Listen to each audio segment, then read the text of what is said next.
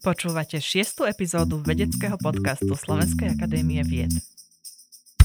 Rozprávame sa s doktorkou Svetlanou Miklíkovou z Biomedicínskeho centra SAV. Pôsobí v oddelení molekulárnej onkológie a venuje sa okoliu rakovinových buniek pri karcinome prsníka. V roku 2020 získala cenu L'Oreal UNESCO pre ženy vo vede a bola nominovaná na cenu Asset Science Award v kategórii Výnimočný mladý vedec do 35 rokov. Okrem vedeckých fór pravidelne prednáša aj deťom a mladým na školách. Patrí k ľuďom, ktorí posúvajú ďalej poznanie a ich práca má reálny dopad na liečbu rakoviny. Má rada turistiku, napriek tomu, že nerada šliape do kopca. Podcastom sprevádza Lucia Molnár-Zatinská. Vitajte. Ďakujem, dobrý deň. Ako sa cítite v našom štúdiu? Veľmi dobre. My nahrávame samozrejme za prísnych bezpečnostných opatrení, takže je to také netradičné. Na úvod by som sa opýtala, ako sa z niekoho stane vedkynia, ako ste vy? Často býva snom detí, že vymyslieť liek na rakovinu. Bol to aj váš sen v detstve? Um, nebolo môjim snom vymyslieť liek na rakovinu, ale naozaj teda uh, ten sen stať sa vedcom v podstate skrsol u mňa už na základnej škole. A veľa vedcov teda hovorí o tom, že mali zanieteného učiteľa. U mňa to bola teda učiteľka biológie, ktorá ma inšpirovala k bádaniu alebo k láske k biológii. Čiže už vtedy som vedela, že určite chcem ísť buď to na prírodovedeckú fakultu alebo na lekárskú fakultu. Nakoniec teda oboje bola pravda, keďže na prírodovedeckú fakultu som išla na magisterské štúdium a na lekárskej fakulte potom na doktorantské. Čiže na základnej a na strednej už to tak začalo. A môžeme prezradiť, že vy ste tú základnú a strednú školu absolvovali na Záhorí však. Mm-hmm.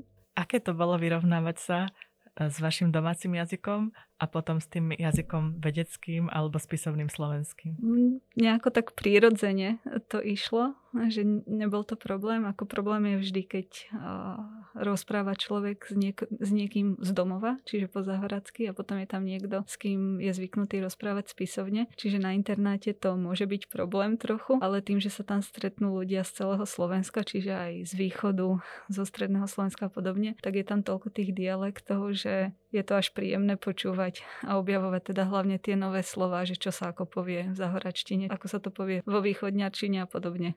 A vy sa asi stretávate ešte s ďalšími jazykmi. Predpokladám, že takým vedeckým jazykom je angličtina a zase v tých lekárskych vedách stále aj latinčina. Platí to aj pre vás? Používate aj tieto jazyky? O, tá angličtina je pre nás hlavne. Tá latinčina jedine na škole, keď sme sa učili niečo z biológie človeka, tak tam sme sa museli oboznámiť hlavne teda s tými latinskými pojmami, ale teraz už v súčasnosti veľmi s tou latinčinou neprichádzame do kontaktu. A ako ste sa potom z tej lekárskej fakulty a doktorantská štúdia dostali na Slovenskú akadémiu vied? Ono to v podstate bolo tak, že ja som bola stále na Slovenskej akadémii vied, pretože na tej prírodovedeckej fakulte sme mali my ako študenti možnosť chodiť na prednášky rôznych slovenských vedcov, kde nám oni vlastne prednášali o tom, čo robia na Slovensku a cez tieto prednášky sme sa mi dozvedeli, že aký výskum na Slovensku predbieha a v podstate aj o Slovenskej akadémii vied, že nám ju takýmto spôsobom priblížili. No a títo vedci hovorili, že neváhajte nás osloviť, že kto chcete robiť v labáku, tak nám jednoducho napíšte alebo sa ozvíte svete. A takto som sa ja dostala vlastne na to magisterské štúdium na Ústav experimentálnej onkológie k doktorke Kučerovej. To bolo magisterské či doktorát? Hej, ma- magisterské. Uh-huh. A v podstate ten výskum, ktorý ona robila, ma natoľko nadchol, že som tam zostala aj na to doktorantské. Čiže napriek tomu, že som študovala na prírodovedeckej fakulte, tak som celý čas pôsobila na Ústave experimentálnej onkológie. Nelákalo vás niekedy odísť do zahraničia? O, lákalo, ale tým, že som sa hneď po doktorantskom štúdiu vydala, tak už potom som od toho upustila, že skôr som si to ako keby vynahradila takým, takým krátkodobým študijným pobytom, že už nerozmýšľam nad tým dlhodobo odísť alebo jedine potom teda aj s rodinou, s manželom. E, máte nejaký vedecký vzor? No vždy bola môjim vedeckým vzorom moja školiteľka, doktorka Kučerová. A samozrejme sú to aj rôzni teda svetoví vedci, s ktorými teda vždy bolo veľkým zážitkom sa stretnúť na tých konferenciách, ktoré sme mali možnosť absolvovať. Čiže tam to bolo veľmi príjemné ich počúvať naživo, to, čo sme predtým čítali iba v nejakých vedeckých článkoch. Ale takým tým hlavným vzorom bola ona, ten jej prístup k vede, k bádaniu a k dizajnu experimentov. Čiže ona bola takým tým hnacím motorom pre t- tú zanietenosť pre vedu. Môžeme sa viac o tom porozprávať teda, že aký je ten váš výskum toho okolia rakovinových buniek. Čo to znamená a či to naozaj teda ako si to môžeme predstaviť, či to súvisí s tou liečbou rakoviny nejak priamo, alebo ako ju to podporuje? No my sa venujeme teda u nás na oddelení výskumu nádorového mikroprostredia, pod ktorým si teda my predstavujeme mezenchymové stromálne bunky. To sú také bunky, ktoré sa nachádzajú v tukovom tkanive v prsníku.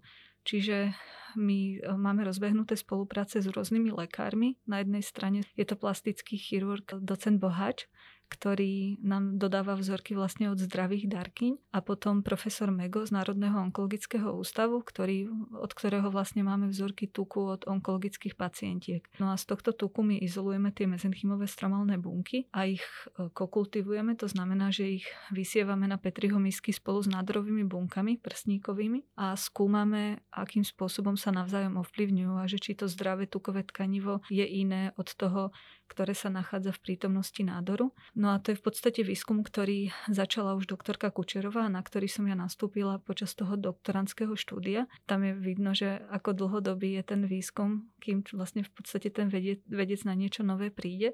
A tomu sa venujeme teda dodnes s tým, že sa to rozšírilo do tých ako keby uličiek, ku ktorým nás doviedli výsledky našich experimentov. Čiže teraz to rozširujeme už aj na tú oblasť chemosenzitivity nádorov a snažíme sa zistiť, že akým spôsobom to mikroprostredie, to okolie ovplyvňuje odpoveď pacienta na liečbu. To je niečo, čo súvisí aj s pacientom ako takým, ale zatiaľ tie naše výsledky nie sú tak blízko, že by sme dokázali mm, dať odpoveď na nejakú konkrétnu liečbu u pacienta. A je tam nejaká vízia, že ešte na tom budete 20 alebo 50 rokov robiť a potom spoznáte úplne to prostredie, alebo... Ja myslím, že budeme mať len oveľa viac otázok, ako máme teraz, že nedá sa to odhadnúť, že koľko to bude trvať. Ale tým pádom je to fascinujúce, že vy môžete vždy priznať niečo nové, ale nikdy neviete, že kedy to príde, hej? Presne tak.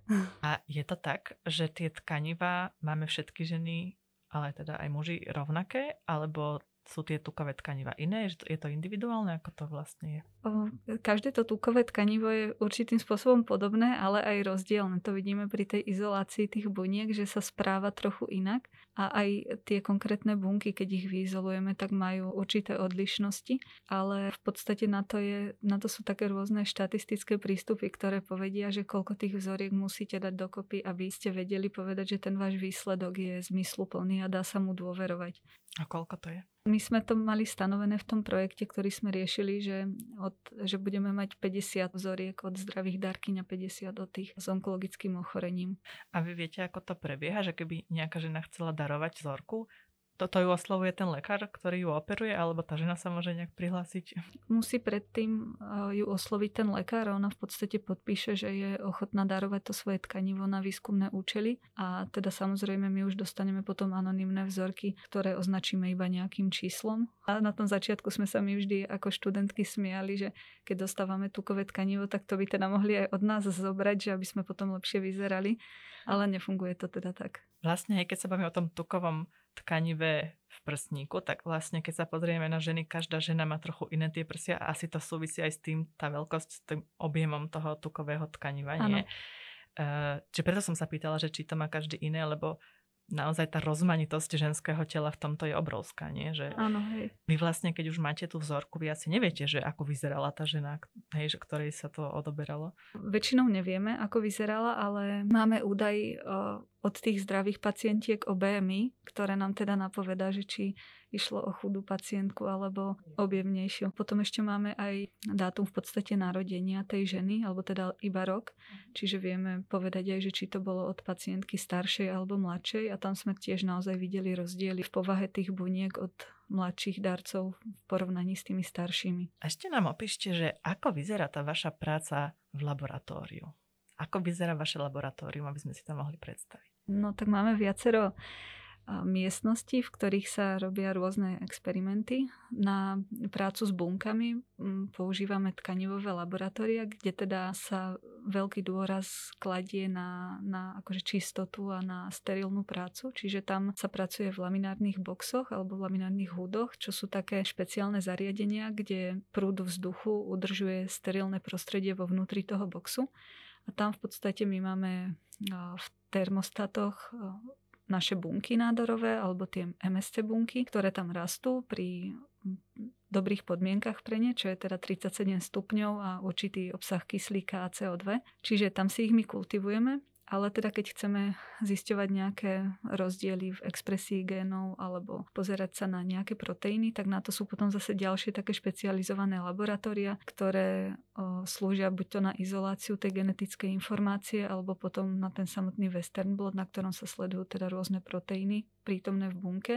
Alebo potom sú to rôzne špecializované laboratória, kde sú tie prístroje, vďaka ktorým vieme sledovať napríklad povrchové molekuly na, na tej danej bunke ako na prietokovej cytometrii napríklad. Čiže v podstate každá miestnosť má svoje využitie a podľa toho, čo chcete robiť, tak podľa toho to tam robíte, kde treba. Čiže pracujete vo všetkých tých miestnostiach podľa potreby práve. Ja sa aj preto pýtam, lebo teraz sme aj v Slovenskej akadémii vied riešili vlastne prácu z domu alebo to, ako obmedziť ľudí na pracovisku, tak ako to funguje vo vašom laboratóriu? To sa asi nedá robiť z domu však, alebo ako fungujete v takýchto pandemických časoch?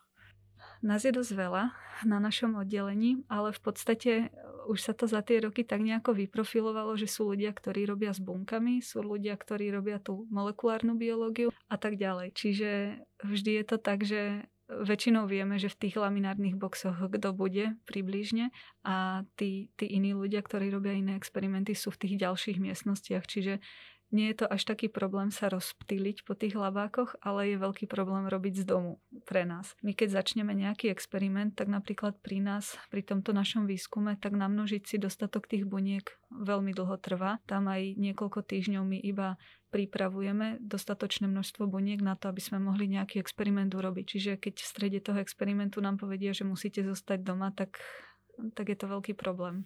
A vtedy musíte chodiť každý deň do práce a je to aj nejak časovo obmedzené, že koľko musíte byť v tom labáku denne? No bolo to tak v tom marci, keď nás teda úplne zavreli, že sme vôbec nechodili. Čiže my sme všetky bunky, čo sme mali, museli zamraziť, všetky experimenty prerušiť a zostal, zostali v podstate iba také, ktoré sa prerušiť nedali. U nás teda na oddelení všetci zostali doma. Teraz to funguje tak, že sa snažíme teda, aby nás nebolo veľa v tých miestnostiach, aby sme predišli tomu, že by nás bolo potrebné zavrieť, aby sme teda v tej práci vedeli pokračovať, lebo vypadnúť na niekoľko týždňov je síce fajn z toho hľadiska, že konečne spíšete všetky tie výsledky, čo ste doteraz zistili, robili. Aj to tak teda bolo, že sme napísali publikácie, ktoré dovtedy čakali, kým budeme mať čas. No ale teraz už je zase ta, ten čas, kedy potrebujeme robiť experimenty. No takže dúfame teda, že nás nebudú zatvárať.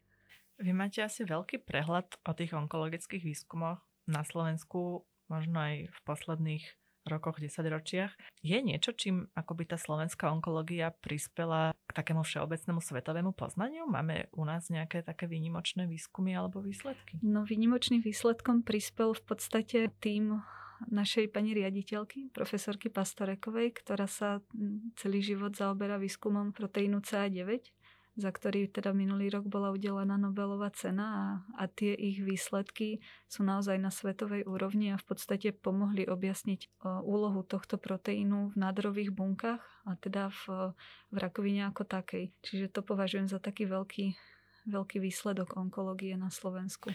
Že dá sa povedať, že aj keď neodídeme do zahraničia, tak môžeme aj na Slovensku robiť taký špičkový výskum. Vy si čo o tom myslíte? No bez tej spolupráce so zahraničím asi skôr nie. Že vždy, je, vždy to vychádza z toho, že tie slovenské laboratória spolupracujú so zahraničnými laboratóriami, pretože sú niektoré veľmi špeciálne prístroje alebo prístupy, ku ktorým tu prístup nemáme. Čiže toto väčšinou funguje cez tú spoluprácu so zahraničnými pracoviskami. Vy ste vedkynia do 35 rokov, môžeme to takto povedať. A často sa hovorí o takom tom odlive mozgov. Ako to vyzerá vo vašej generácii, možno medzi vašimi nejakými spolužiakmi, spolužiačkami? Koľko ľudí ostáva, koľko ľudí odchádza preč? V podstate myslím, že nie je problém, keď odídu vedci do zahraničia, pretože veľakrát sa tam, skoro vždy sa tam naučia niečo nové, nejaký nový prístup, ktorý e, potom vedia priniesť naspäť na Slovensko. Problém je teda, keď sa nevrátia. V tej mojej generácii veľa mojich rovesníkov odišlo do zahraničia. Veľakrát je to teda z toho dôvodu, že ten plat vedca po skončení doktorandského štúdia je naozaj veľmi nízky a je veľmi ťažké pre človeka, ktorý nemá partnera, ktorý by ho podporoval udržať sa na nejakej normálnej životnej úrovni. Veľakrát je práve, sú práve tie financie tým dôvodom, prečo odchádzajú. No a potom v podstate pri tom návrate naspäť na Slovensko zase nie, že problém, akože u nás na, na pracovisku to tak nefunguje. U nás sú otvorení tomu návratu vedcov. Viem, že vždy vytvoria, snažia sa vytvoriť pracovnú pozíciu, aby sa ten človek vrátiť vedel. Na niektorých ale ústavoch to takto nefunguje a v podstate ten človek sa nemá kam vrátiť. Alebo keď sa chce vrátiť, tak potrebuje napísať nejaký projekt, čo je tiež problém získať pre mladého človeka na Slovensku. Čiže je to, myslím, že niečo, čo ešte treba doriešiť. Pripraviť lepšie podmienky pre skončených doktorantov, pretože naozaj ten plat, ktorý oni dostanú, je veľmi nízky. A zároveň pripraviť aj podmienky, aby napríklad vedeli vycestovať na nejaké obdobie, ak teda nechcú na dlho, dlhodobo odcestovať, naučiť sa nejakú novú metodiku a priniesť ju potom sem naspäť, pretože je to výhodou aj pre to pracovisko, z ktorého oni vycestovali. Keď sa vrátime k takej tej pôvodnej téme, že liek na rakovinu. Ja viem, že je to strašne také široké, lebo dnes existuje strašne veľa druhov liečby rakoviny, aj veľa rakovín, ale keď napríklad dnes niekto mladý má ten sen nájsť liek na rakovinu, tak čo by ste mu odporúčili? Určite nech ide do výskumu.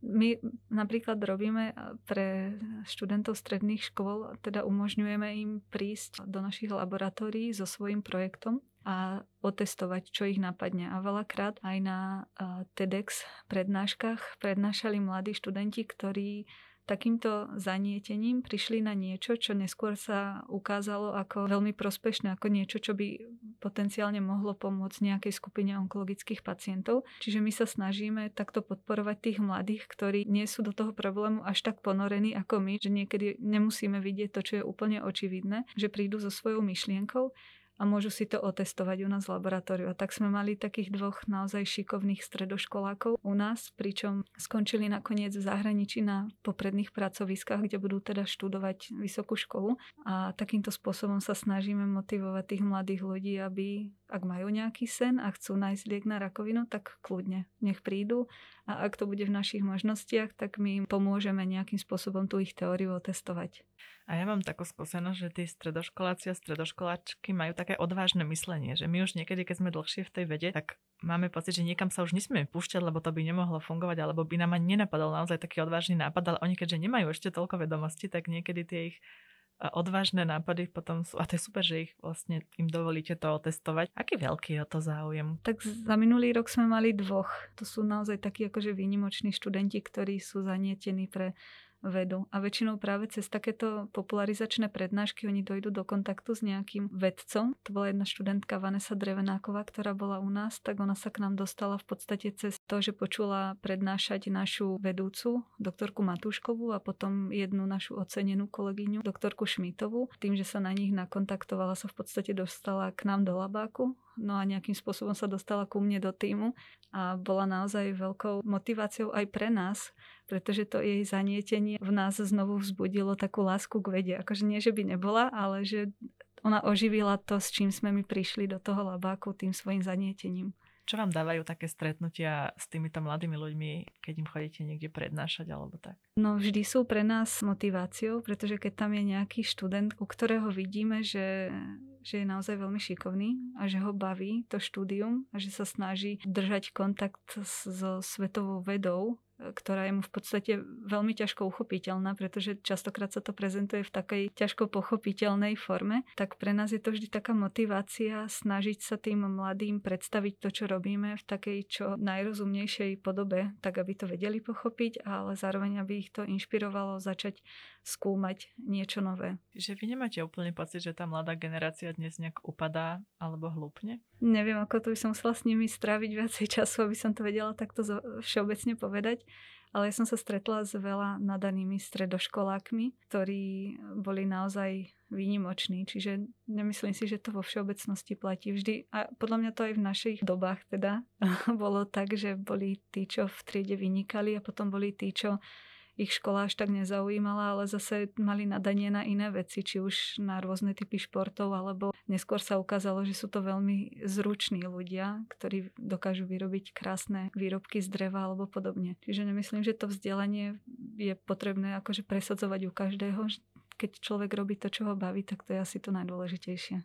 Súčasť takej osvety o týchto výskumoch aj o rakovine je prevencia. Vy stíhate popri tejto práci chodiť na preventívne prehliadky? Snažím sa, ale niektoré bohužiaľ teda občas zanedbám, ale Hej, uvedomujeme si my hlavne v onkologickom výskume, že prevencia je naozaj najdôležitejšia. Hlavne teda aj pri výskume karcinomu prsníka, tak tam v tých skorých štádiách je to veľmi dobre liečiteľné ochorenie a tie pacientky sú v podstate zdravé potom od operovaní nádoru. Čiže tá prevencia má veľký význam. Rubrika Buď alebo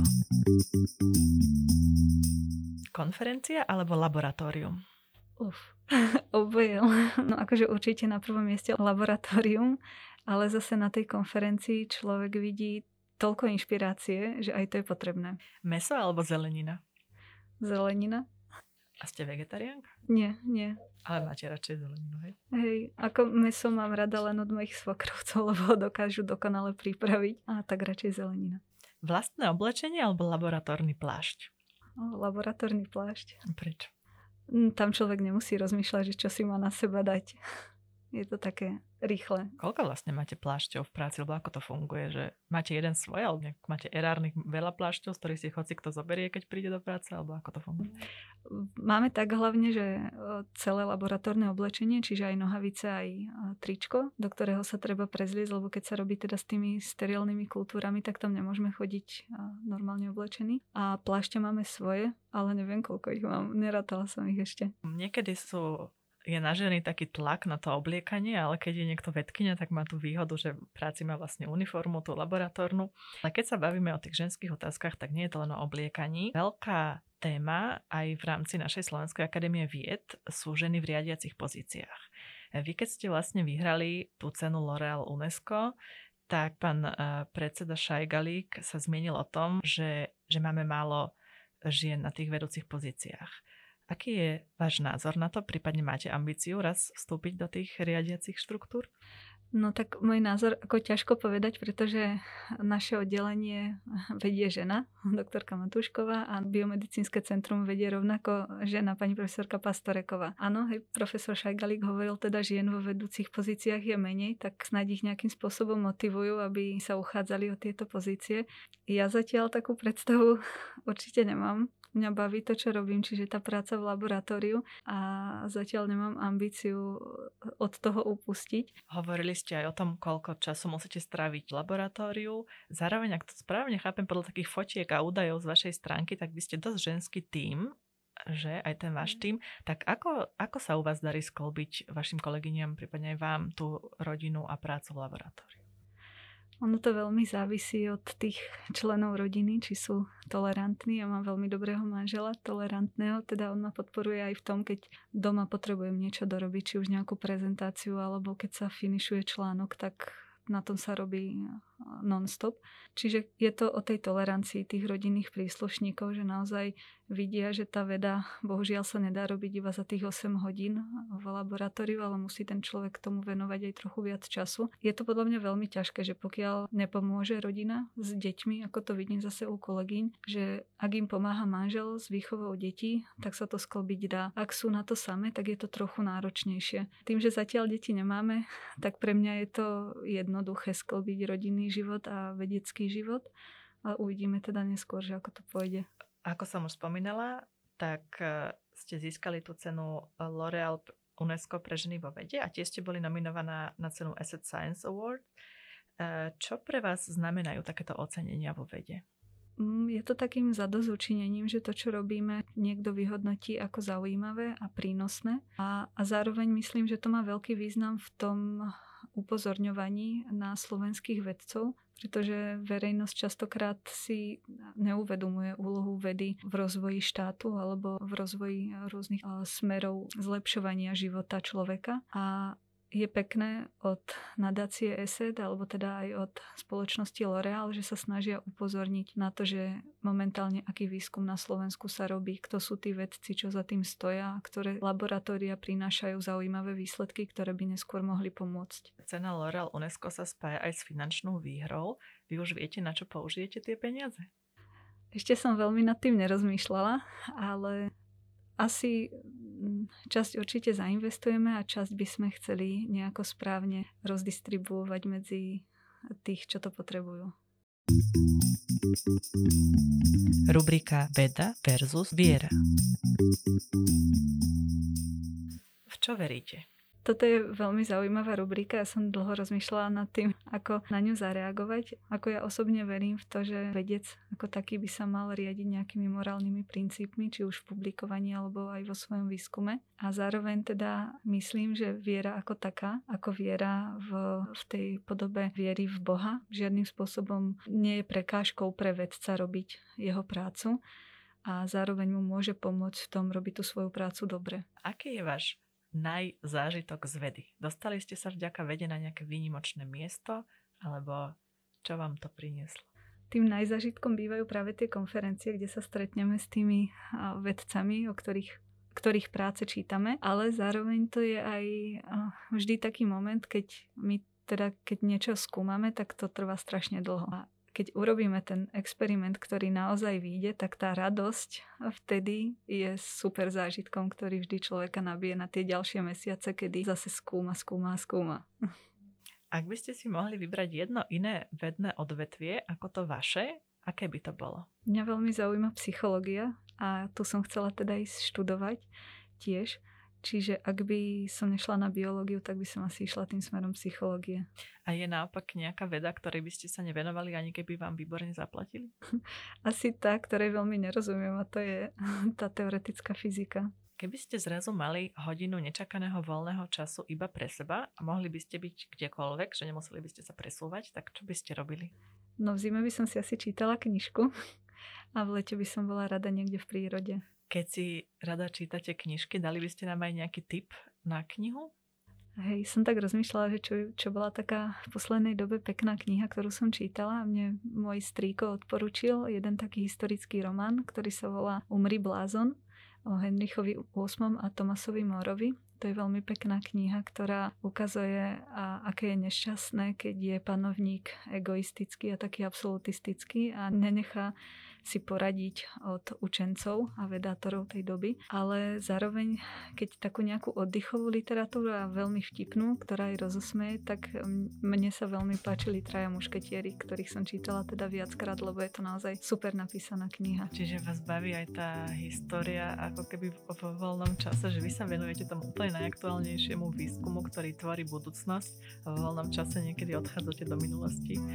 No z minulosti sa častokrát vieme poučiť, aby sme teraz v prítomnosti nerobili tie chyby, ktorým sa dá vyhnúť na základe tej skúsenosti, ktorú už niekto iný mal. Ďakujem, že ste prišli do nášho podcastu. Ja ďakujem veľmi pekne za pozvanie, bolo to naozaj príjemné. Dramaturgicky sa na dnešnej epizóde vedeckého podcastu SAV podielali Monika Tináková, Katarína Gáliková a Lucia Molnár-Zadenská. Technická podpora Martin Bystriansky. Ďakujeme, že nás počúvate, počúvajte nás aj naďalej a dajte o nás vedieť svojim známym.